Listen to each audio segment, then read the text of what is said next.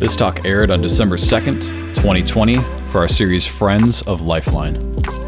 The speaker is LeMarr Jackson, the youth director of Madison Square Church. Let's get comfortable and give it a listen. Hello, everybody. Uh, my name is LeMarr Chandre Jackson, and I do have the privilege of being one of the directors of youth ministry at Madison Square Church. Uh, and I'm extremely excited to come talk to you guys today. Uh, so, thank you for allowing me this opportunity.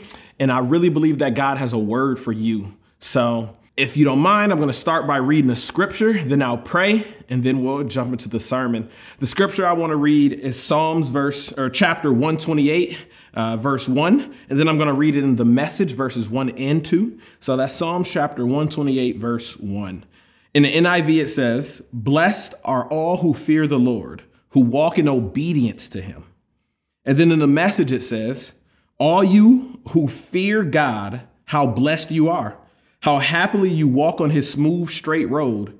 You worked hard and deserve all you've got coming. Enjoy the blessing, revel in the goodness. Uh, go before the Lord in prayer with me. Pops, I thank you so much for allowing me this opportunity. I pray, Lord, that you move me out of the way. You allow your Holy Spirit to speak through me, allow me to be your mouthpiece on this day, and allow me in all the meditation of my heart, words of my mouth to be acceptable in your sight. You are my rock, my strength, and my redeemer. Amen. So, first off, what I really want you guys to understand is that we were conceived in love. Many years ago, I used to think a lot about when God decided to create us. Why did he do it? Was he lonely? Did he have nothing else or anything else? But that wasn't it. The best way I heard a pastor explain it to me once is that it's like when two people who are married and they decide, we really want to have a child. We want to have something to love, something to love on and to grow in love with. And that's why God created us out of love, not out of a sense of he needed something to stroke his ego, but something to love. That's important to realize in this message because the scripture I read talked about obedience to God. And we don't get there without understanding why he created us in the first place. So remember, it's about love. Secondly, relationship always changes the situation that you're in. I always put myself in this car crash scenario. I'm sitting at a red light and somebody smashes into the backside of me. I wasn't doing anything wrong. I, I, I, I'm just sitting at a red light. And there's two ways I see it. One, if I get out and there's a stranger behind me, I'm probably gonna be pretty upset, at the very least. If I'm not ready to throw blows, I might be ready to yell. Just what is it that made you crash into me? Why? What's going on? But the flip side is, what if I get out and it's my mother behind me and she's the one who crashed into me? Based on my relationship with my mother, it changes how I feel. I don't actually jump straight to anger. I might still be slightly angry, but I'll begin to think, well, maybe she was distracted. She's helping to raise four children right now after the three of me and my two brothers, and maybe she was sleepy from working all day. But I begin to give her the benefit of the doubt. For some reason, the relationship changes the situation for me. And that brings me to when God gives you a command, your relationship with Him is actually how you receive it. Do I think that God is some mean dude who's really just trying to put rules in my life to restrict me from having fun? Or do I see it as he's setting these rules up to allow me to live life comfortably and to the fullest? There's a story in the Bible, it's one of my favorites that I actually want to uh, express this idea to you with. And it's the book of Jonah. A lot of us may have heard this story before. Hopefully, I can give it to you in a way that gives you some new information. In Jonah chapter 1, God actually speaks to Jonah and he tells him, Go to the great city of Nineveh and preach against it because its wickedness has come up before me. Now, we got to think about the relationship that Jonah has with the Ninevites here because he sees these Ninevites as horrible people. They've done some of the most evil things in history. I love to tell people whenever I talk about the Ninevites is that if I ever told you everything they did, it would be a rated R sermon. It was pretty intense these, what these Ninevites did to people. So Jonah sees them as bad. He sees them as the other people because they're pagans. They don't believe in the same God that Jonah believes in. And so when God tells Jonah to go speak to them, Jonah is thinking, but wait, they deserve justice. And his idea of justice is they deserve what they get. They get what they should. So since they're bad, then they deserve to be killed. God, I don't think this is the right part of your plan. So Jonah does something pretty amazing. He runs away from God. And he actually starts running from Nineveh to Tarshish is the goal. And it's actually in the complete opposite direction and it's kind of to the edge of the world as he knows it. He's going as far away from God as he can. And so what he does is he goes to the city Joppa and he jumps uh, on this boat with a bunch of sailors and I love this part of the story because I love when the Bible start ta- starts to talk about sailors and fishermen and when they get on boats um, and then a storm comes and they always get scared and they go crazy. And I'm like, sailors, fishermen, they know about storms on the sea. Like, why would they be so scared all the time? But there was something unnatural about this storm because the Bible actually lets us know that what they start doing in this storm is they start consulting all their gods. They start throwing all their cargo overboard. They're going crazy. And then the whole time Jonah is away sleeping. And they find Jonah, they shake him awake, I imagine. And they say to him, Yo, bro, like, uh, don't you see we about to die? Like, consult your God. What's going on? You shouldn't be asleep at a time like this. And so Jonah gets up, and then they decide to do something pretty interesting. The Bible says that they cast lots. Now, we talk a lot of, uh, there's a lot of different theories on how they did it. They could have drew straws. They could have had a, a bag of rocks, and the white rock, whoever pulls that out of the bag is the one that they're looking for. But the short part of the story is Jonah gets the short end of the stick. And this is amazing because they're not worshiping the God that we serve. They're worshiping all separate, different gods of all other things. And they call on the God of luck to find out where this storm comes from. And that tells me something interesting that my God is the God of luck because he's the God of everything. And he uses their means to reach them. So what happens is once they find out that Jonah is the guy, they say, yo, who are you? What set you represent? Who do you claim? What people do you come from? He's like, yo, I'm Hebrew, yada, yada, yada. I worship the God who created the land and the sea. And they're like, so you worship the God of the sea and you ran away from him on the sea? Makes a lot of sense, Jonah. Thanks a lot for putting us in this situation. So they say, what can we do to get your God to calm down? We don't want to die.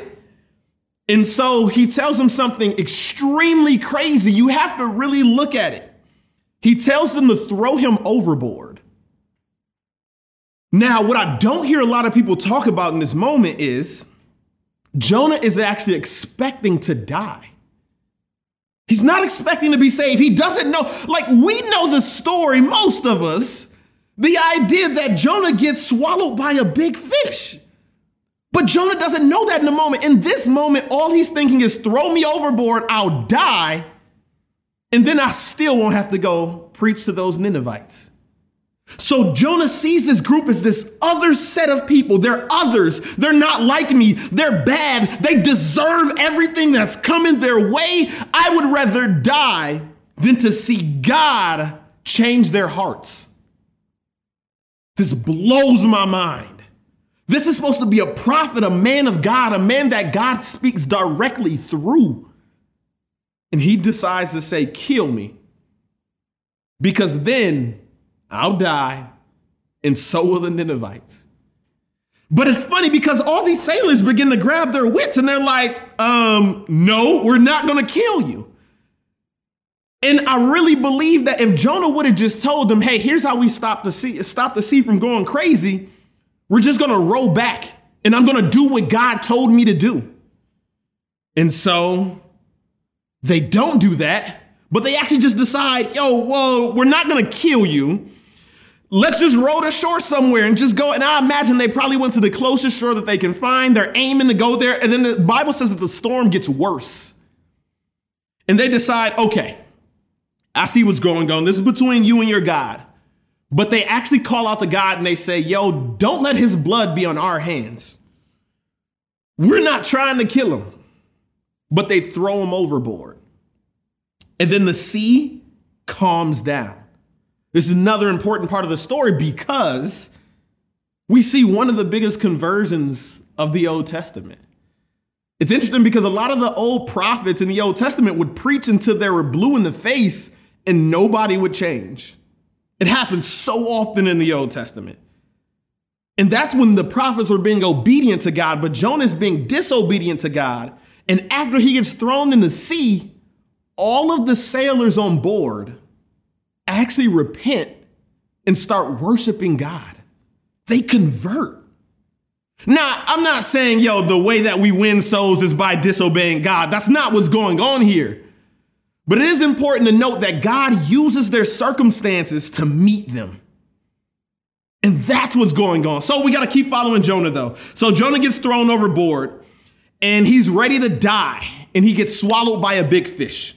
The Bible says a big fish. We usually say a whale because that's something that we can kind of rationalize and understand. But for all my scientific people out there, the Bible doesn't say a whale and it doesn't say that he comes out through a blowhole in the end. It actually says that he was vomited on shore. But I want to stop for a second in the big fish because the entire second chapter of Jonah is all about him being in the fish and he says his eight verse prayer. He was in this fish for three days and three nights, and then he starts praying to God. And if you read his prayer, it's talking about how he understands that he was about to die, but God saved him. So this fish isn't sent to punish him, the fish is actually sent to save him, and he recognizes the miracle. And then he kind of tells God, okay, I get it. I'll go back and do what you told me to do. And that's when he gets vomited on shore.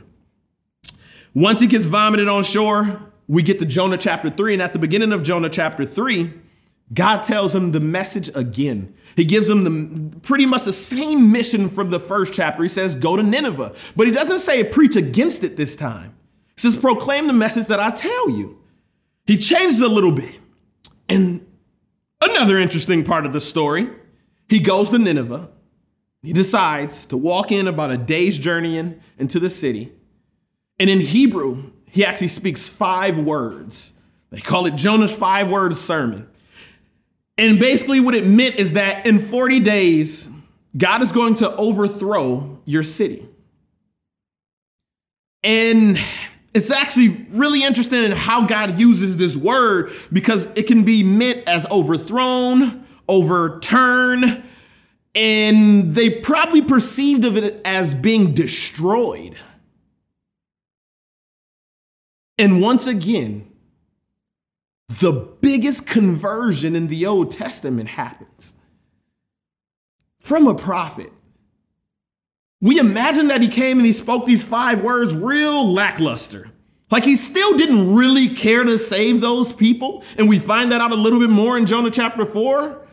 But he just kind of says five words. It's like, yo, in 40 days, God's going to take all y'all out. It is what it is. Catch y'all later. But everybody starts to repent. And one of the biggest parts of the story for me is that the king actually gets wind of this word. And I can think of the king probably got that way by one of two things. One, he either was born a prince and raised to be a king and he never had to bow down to anyone, or he fought, overtook lands, and became a king. And now he's so secure in his power that he would never bow down to someone again. Kings are the farthest from humility because they don't have to be. So he actually hears this message about Jonah saying that God's going to overthrow their city. And he does something crazy. He repents. He trades his crown for sackcloth and ashes. And in the Old Testament, what that meant was that they were lamenting, they were repenting, they were speaking to God saying, Don't kill us. We will change. The king does something crazier still. He, he actually makes a decree that everybody has to fast. Not only that everybody has to fast, but also the animals have to fast. This blew my mind because I was like, if that happened today, PETA would have had a field day. PETA would have been going crazy, like, no, you can't make that dog not eat his dog food today. No, you know. So I think it's amazing that the king said even the animals had to fast. And he actually gives a mandate. It's kind of similar to like us having to wear masks, you know, even though we might not really, you know, want to or whatnot. But the king actually ordered everybody to follow this fast where they don't eat food. So the entire town repents, over 120,000 people. And finally, we get to Jonah chapter 4. He actually goes out of the city. Now imagine he goes up on like a hill or a mountain where he can see the entire city, and he's still waiting, hoping that God's gonna rain fire down and burn this city. He actually has a conversation with God and he's like, Yo, God, I knew you were a God that's merciful. And if they started repenting, I, I just knew that you would change and you wouldn't destroy them. I knew it. This is what he tells God in the prayer. Because he sees these people as bad. They're others. They're not like him. They're pagans. They don't worship the God that we worship. They're different. They deserve death. And so God actually has a conversation with Jonah. He says, Jonah, should I not care about lives being saved? Remember, God conceived us out of love, meaning that He loves each and every one of us. He loves us all individually, collectively as well, but He loves specifically you. So He's saying, should I not care about those people that I created as well? Should I not care about them, Jonah? Jonah kind of blows it off. Nah, whatever. And he goes and he sits down, and this kind of heat wave is coming, and he's getting real hot and he's getting angry. And then God actually sends this plant that grows and it gives him shade. And metaphorically and literally, Jonah cools off a bit. And then God sends a little worm, and the worm actually eats the plant, and then the plant withers. And then Jonah gets angry again and he's ready to go crazy. He actually told God before this, just kill me if you're going to save them. And then at this moment again, he's like, kill me, just kill me, God, just kill me. He really would rather die than see these people be saved. But God uses this plant to talk to Jonah. And he asks Jonah, he says, Yo, how can you care about this plant that you didn't tend to at all? You didn't water, you didn't provide sunlight, you didn't make it grow. But when it left, you cared about it. Should you care about it? And Jonah actually does something crazy. He's like, Yeah, really? And then God says, Well, what about the people and the animals in this town of Nineveh? Should I care for them? And he asks Jonah that question. The 120,000 people should I care for them? That's how the book of Jonah ends with a question. We don't actually hear Jonah's response. So, why is the Bible doing this? I mean, God is pretty specific. He's planned and he, he's orderly. He knows what he wants to do. There's something about this, Bi- this book of the Bible ending in a question mark. And I begin to understand that the book of Jonah is not actually about the conversion of the sailors. It's not actually about the conversion of the Ninevites. But the book of Jonah is a book about God chasing after the one sheep that's lost. The book of Jonah is about God chasing after Jonah's heart. Because in Jonah's heart, he sees himself as different from these other people. And God saying, Should I not care about these people? And actually, in the days back in these Old Testament times, when these people would read this letter of Jonah, it was meant for the Israelites, the people of Israel, the people of God.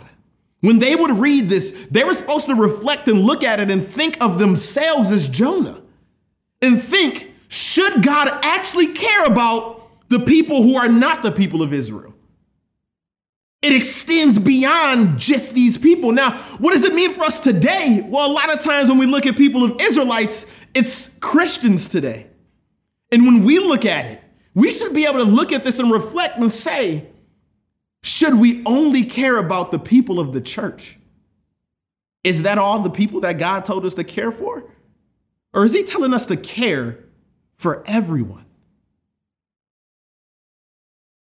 Who in your heart have you thought about as other? Have you thought about as different, as separate, as someone who deserves justice, which is in this case to be destroyed? Who have I been straying away from? It's not just about did God give me a mission to go speak directly to a specific group of people. The thing is, God gave us all the mission to love one another. One time he says, Love each other as you love yourself. Later on, Jesus actually tells his disciples, Love each other as I have loved you. And then right after that, he goes and he dies on a cross for them.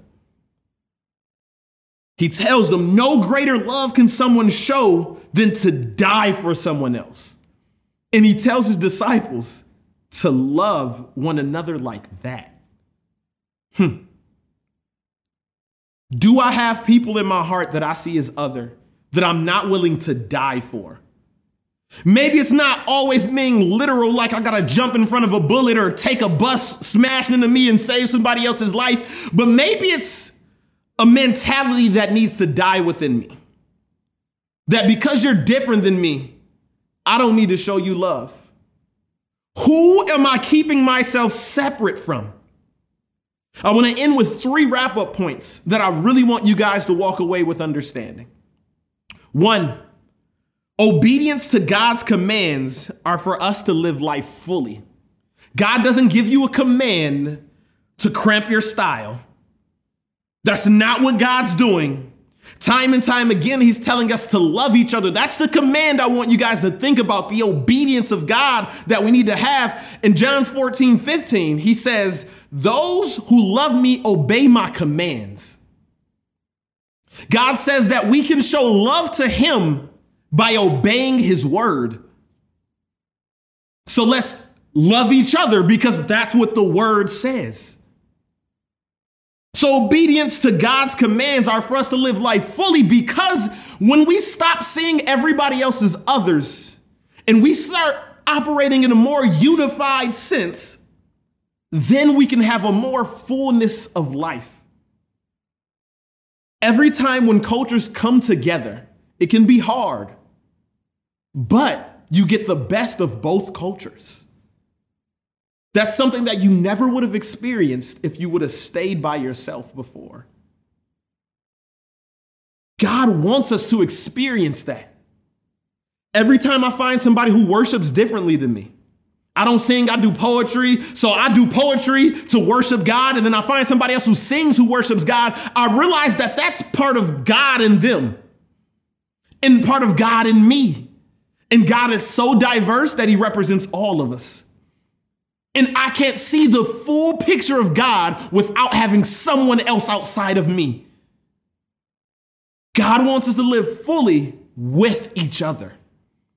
Point two God very evidently has a heart for the others and for the broken.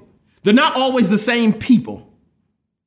Because in the story, the others are the Ninevites and the broken is Jonah. In our lives, we might be the broken. Sometimes we might be the others.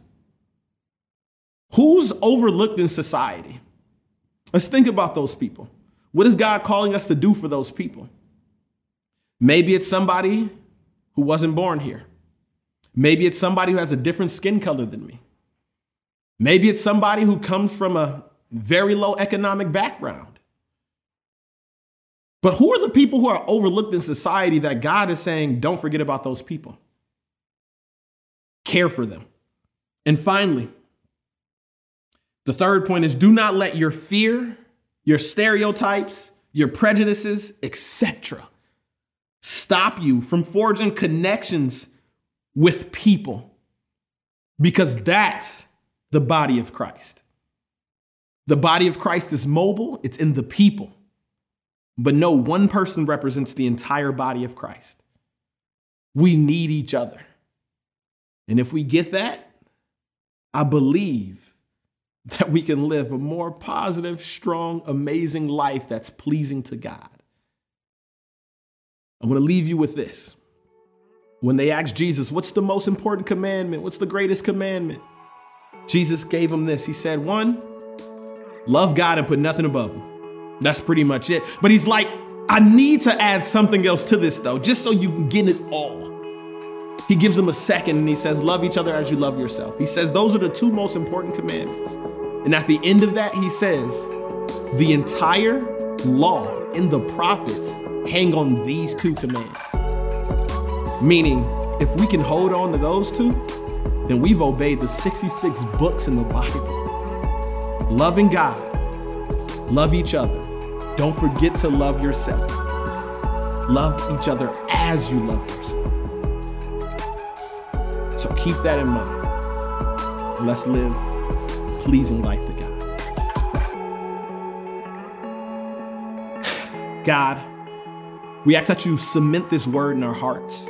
Don't let it go in one ear and out the other, but change us. Don't let us leave the same way we came. Make sure that we do not separate ourselves from everybody else or any type of other. Put a passion in our hearts to care for people that are outside of our circle. And teach us how to do that, what it looks like. Help us to build relationships with each other. We live in a world that isn't very unified. Help us to unify it because that is your mission that you've given us. In the name of Jesus, through the power of the Holy Spirit, we pray and we thank you, Lord. Amen.